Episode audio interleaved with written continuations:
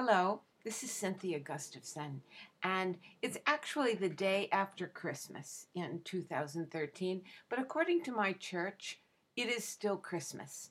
So I'm going to read my Christmas poem that I wrote just for my friends, family, and um, my iPod listeners.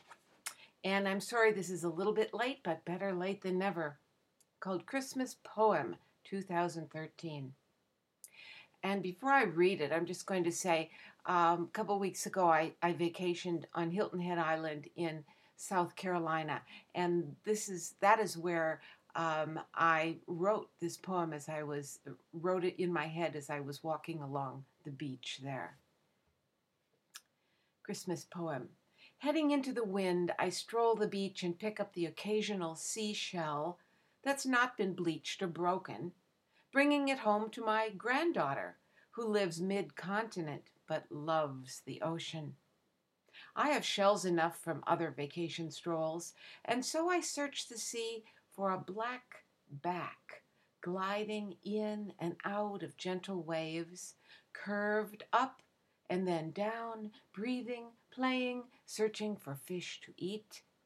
I see no dolphins today, so I hum to them have a holly jolly Christmas this year. They don't like that song. I sing Feliz Navidad, thinking they may have escaped from Cuba. No luck. I sing a song to myself, away in a manger, no crib for a bed. And I find I have changed the words in the third verse, which now comes out Be near me, Lord Jesus, I ask thee to stay close by me forever and love me, I pray. Bless all the dear creatures in thy tender care, and keep them safe always on earth, sea, and air. A dolphin appears in the blue shining waters, her bottle nose turned toward me. Then others too break the surface, gliding up and down parallel to the beach.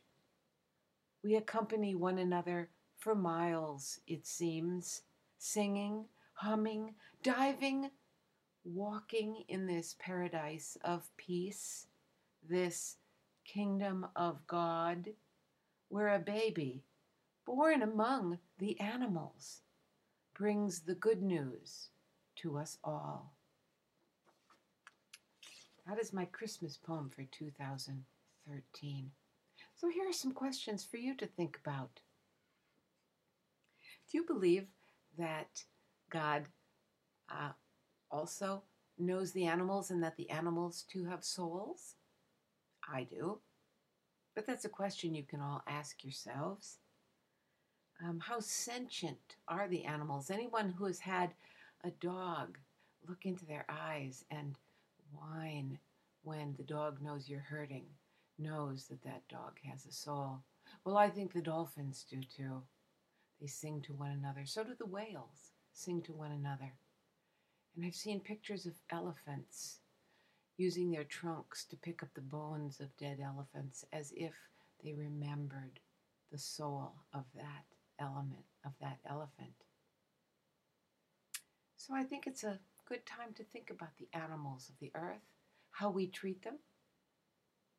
Do we just use them because they are less than we are? Or do we treat them as also children of God? Well, that's it for this December. And I hope you've checked out my new and improved website at cynthiagustavson.com. And I will be back with you in the month of, of month of January in the new year of 2014. Bye.